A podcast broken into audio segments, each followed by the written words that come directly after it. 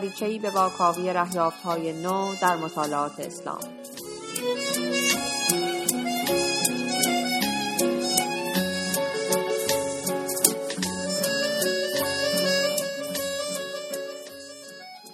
سلام به رادیو دورنما خوش آمدید. من فاطمه مسلح زاده هستم و این قسمت یازدهم از فصل دوم ماست. در این قسمت کتابی از جورج ترابیشی رو با هم مرور خواهیم کرد با عنوان المعجزه او ثبات العقل فی الاسلام. متن این قسمت رو فاطمه مسجدی نوشته.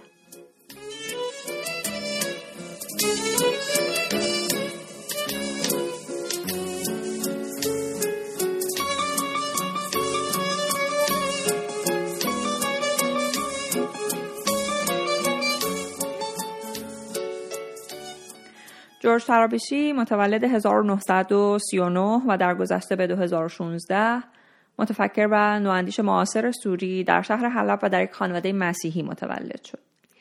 لیسانس ادبیات عرب و فوق لیسانس علوم تربیتیش رو از دانشگاه دمشق گرفت. بعد یک سال مدیر خبرگزاری دمشق بود و بعد به بیروت رفت و فعالیتش رو به عنوان سردبیر مجله دراسات عربیه شروع کرد. بین سالهای 1984 تا 89 در مجله الوحده به عنوان مدیر مسئول و نویسنده فعالیت می‌کرد اما وقتی که جنگ داخلی لبنان اوج گرفت بیروت رو به قصد پاریس ترک کرد و اونجا خودش رو وقف تعلیف و ترجمه کتاب از زبونهای دیگه به عربی کرد و یکی از پرکارترین نویسندگان معاصر عرب لقب گرفت. ترابوشی یک پروژه فکری داره با عنوان نقد نقد عقل عربی که در اون دیدگاه محمد آب جابری رو درباره عواملی که باعث شدن عقل در فرهنگ عربی اسلامی کنار گذاشته بشه نقد می‌کنه. جابری معتقده که این اتفاق به واسطه عوامل بیرونی افتاده اما ترابیشی برعکس این رو متأثر از عوامل درونی می‌دونه. ما در اپیزود 11 هم از فصل اول رادیو دورنما کتاب دیگری از ترابیشی رو با هم مرور کردیم با عنوان من اسلام القرآن الی اسلام الحدیث که توی اون کتاب هم او همین روی کرد رو پیگیری می‌کنه و توضیح میده که چطور نهادینه شدن حدیث به جای استفاده از قرآن باعث شد عقلگرایی در جهان اسلام کنار گذاشته بشه. همین روی کرد رو در کتاب المعجزه او ثبات العقل فی الاسلام هم پی می‌گیره و تلاش می‌کنه نشون بده که معجزه یکی از عوامل افول اقلانیت عربی اسلامیه. این کتاب در 2008 در بیروت توسط انتشارات دارستاقی منتشر شده. ترابیشی عنوان کتابش رو با تلمیح به عبارتی از امام علی در نهج البلاغه انتخاب کرده که اون رو در ابتدای کتاب هم آورده. عبارت هست نعوذ بالله من ثبات العقل. ثبات در لغت به معنی خفتن و خوابیدن و بیهس شدنه و در عنوان کتاب برای بیان ایده کلی ترابیشی به کار رفته یعنی از کار افتادن و بی استفاده موندن عقل. گویی که با برآمدن و پررنگ شدن نقش معجزه در اثبات حقانیت پیامبر و امامان عقل به خواب فرو رفته و نقشش در فکر و فرهنگ اسلامی به شدت کم رنگ شده. در فصل اول کتاب که عنوانش هست پیامبر بدون معجزه ترابیشی به آیات قرآن استناد می‌کنه و وجه تمایز پیامبر اسلام از پیامبران قبلی رو این می‌دونه که به ایشون معجزه اعطا نشده بوده و می‌نویسه که با وجود درخواست مشرکان و اهل کتاب و حتی در مواردی مسلمونا و حتی با وجود میل باطنی شخص پیامبر خداوند از اعطای معجزه به پیامبر اسلام امتناع کرد و برخلاف پیامبران پیشین رسالت او رو مقرون به برهان عقلی یعنی قرآن قرار داد. اسلام قرآنی برخلاف سایر ادیان توحیدی و غیر توحیدی بر مبنای معجزه بنا نشد چرا که معجزه به منزله ناتوانسازی عقله در حالی که دین اسلام بر تعقل در آیات و متن کتاب خدا بنا شده ترابشی به ده های قرآن استناد می‌کنه برای اینکه علت این امتناع رو در متن قرآن نشون بده از جمله چیزهایی که از قرآن نقل می‌کنه این هاست. یکی اینکه پیامبران پیشین با وجود اینکه معجزه بهشون اعطا شده بوده تکذیب شدن. دیگر اینکه معجزات پیامبران پیشین سحر انگاشته شده. دیگر اینکه در صورت اعطای معجزه به پیامبر عذاب مخاطبانی که انکار می‌کردن بیشتر می‌شده. دیگر اینکه ارتباط علی و معلولی بین اعطای معجزه و ایمان مخاطبان وجود نداشته. و بعد در نهایت اینکه قرآن معتقد لازم نیست معجزه جدیدی به پیامبر اعطا بشه با وجود نشانه های بیشماری که در عالم آفرینش هست و در نص قرآن هم بارها به اونها اشاره شده.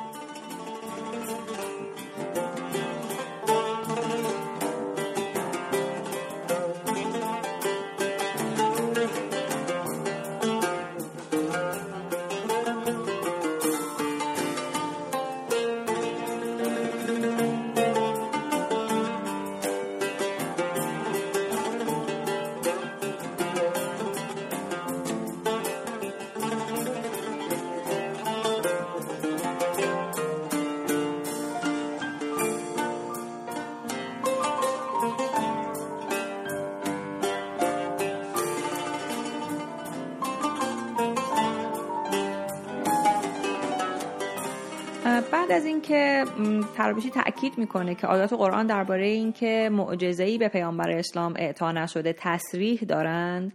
در فصل دوم کتابش با عنوان پیامبری با سه هزار معجزه مفصل میاد از معجزاتی حرف می‌زنه که در کتابهای سیره به پیامبر نسبت دادن. به این مطلب اشاره می‌کنه که نویسندگان این کتاب ها با نادیده انگاشتن آیات سریح قرآن مبنی بر اینکه برهان پیامبر منحصر به قرآن هست.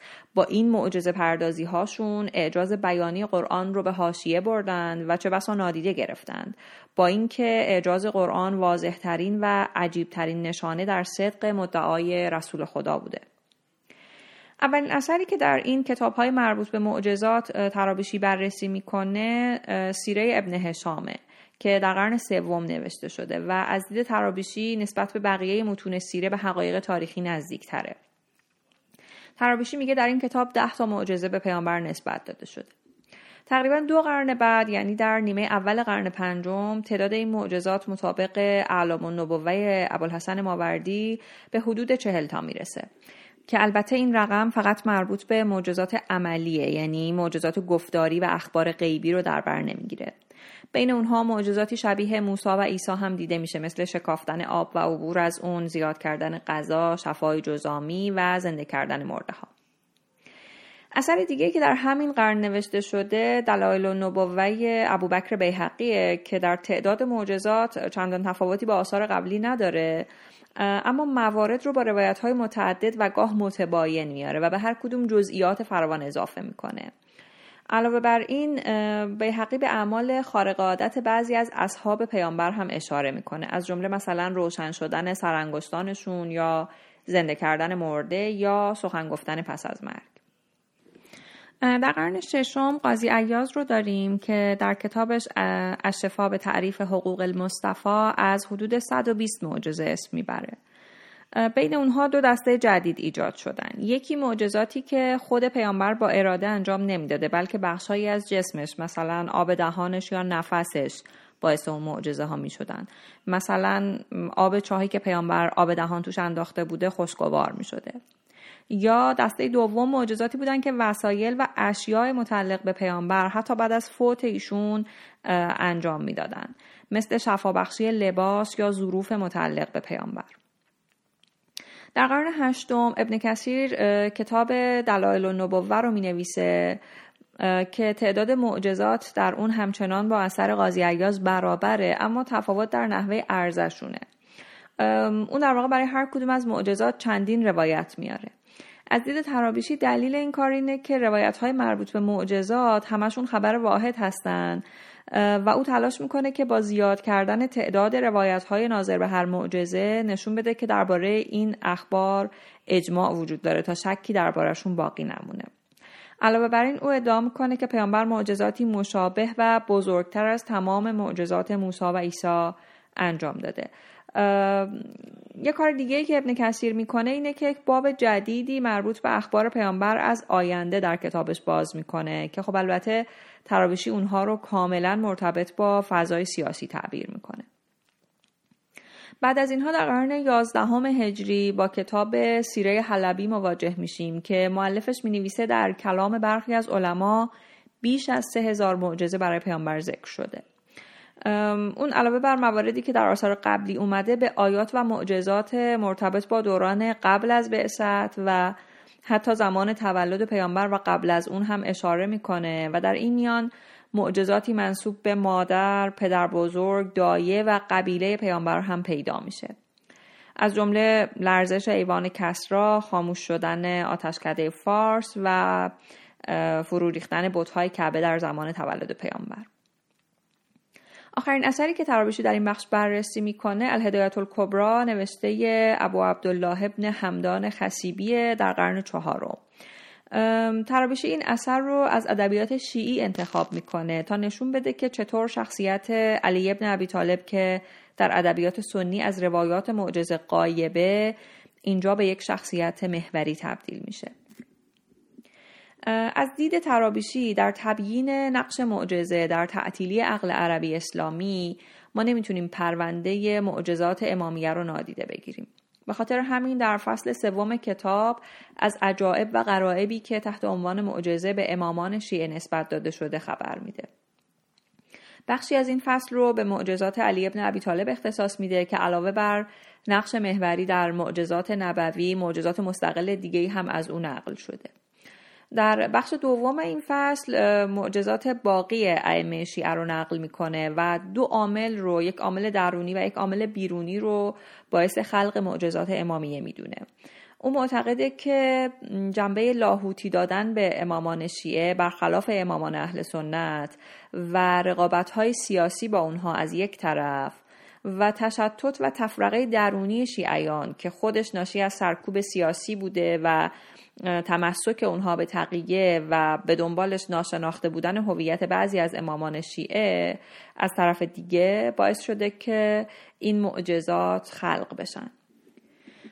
بعد از اون در فصل چهارم کتاب ترابشی سیر تطور کمی و کیفی معجزات امامیه رو بررسی می‌کنه و میگه که از حدود 100 معجزه در منابع قرن چهارم به بیش از دو هزار معجزه در منابع قرن یازدهم می‌رسه.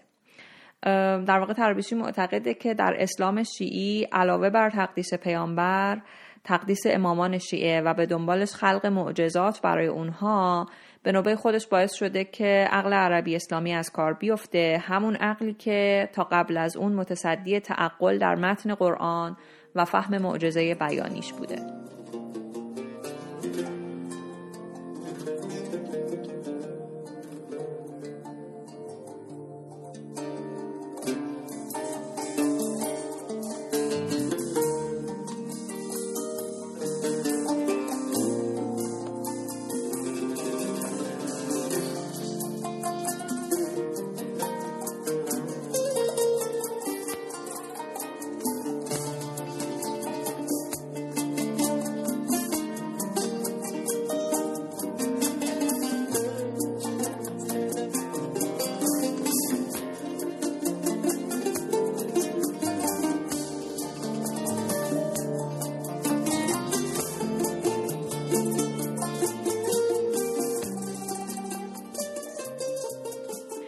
در فصل آخر کتاب ترابیشی علتهای اصلی ظهور و رشد این ادبیات معجزه رو در اسلام بررسی می‌کنه. او معتقده که گسترش جغرافیایی اسلام عامل اصلی ایجاد یک تحول اساسی در طبیعت اسلام قرآنی بوده و در واقع مسئول اصلی این اتفاق رو اسلام فتوحات می‌دونه. توضیح میده که از یه طرف رقابت نابجای این دین منحصر به اجاز عقلی یعنی اسلام با ادیان مسیحیت و یهودیت وجود داشته که باعث این اتفاق شده. و از طرف دیگه هم اسلام آوردن گروهی از اهل کتاب کسانی مثل علی ابن ربن تبری که تلاش می‌کردن با همکیشان قبلی خودشون جدال بکنن نقش اساسی داشته در وقوع این چیزی که او اسمش رو فاجعه می‌گذاره.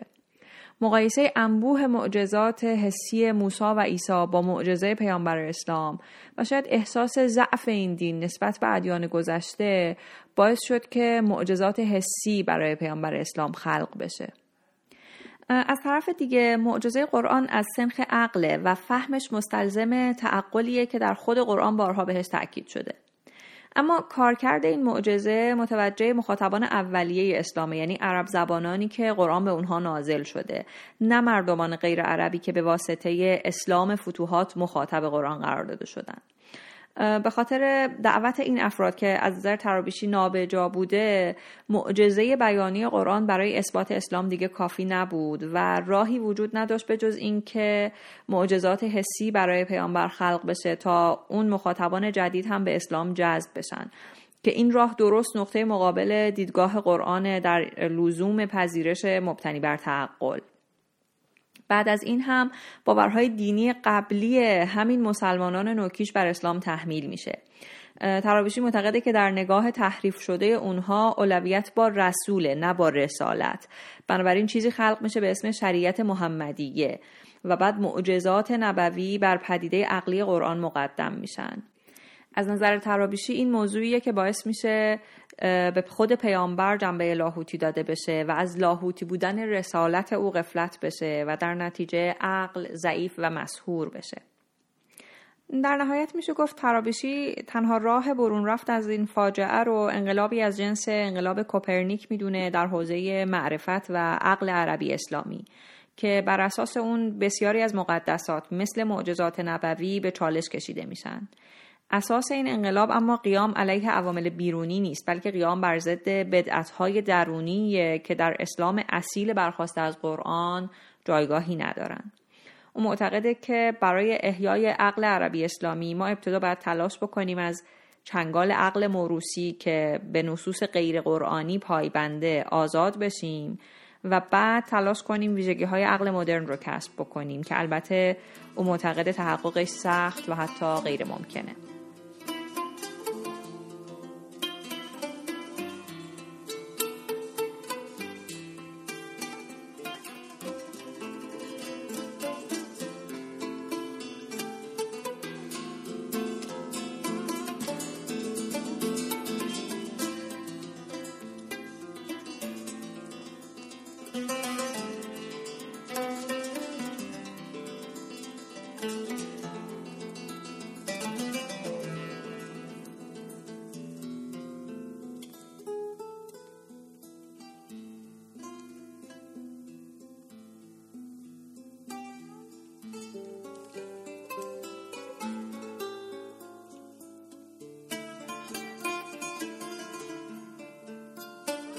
متن این مقاله و منابع بیشتر مربوط به اون رو می‌تونید در کانال ما در تلگرام ببینید. آدرسمون هست ادساین دورنما با دوتا او و دوتا آ همینطور می‌تونید به اکانتمون در توییتر یا اینستاگرام سر بزنید و نظرتون رو درباره قسمت های مختلف بنویسید. رادیو دورنما هر دو هفته یک بار در تمام اپهای پادکست خان منتشر میشه. می‌تونید با جستجوی عبارت دورنما به فارسی یا انگلیسی ما رو پیدا کنید. و اگه به نظرتون پادکست مفیدیه ممنون میشیم که ما رو به دیگران هم معرفی کنیم موسیقی های استفاده شده در این قسمت از اجراهای نصیر شمه او نواز عراقی انتخاب شدن. خوشحالیم که به ما گوش می‌کنیم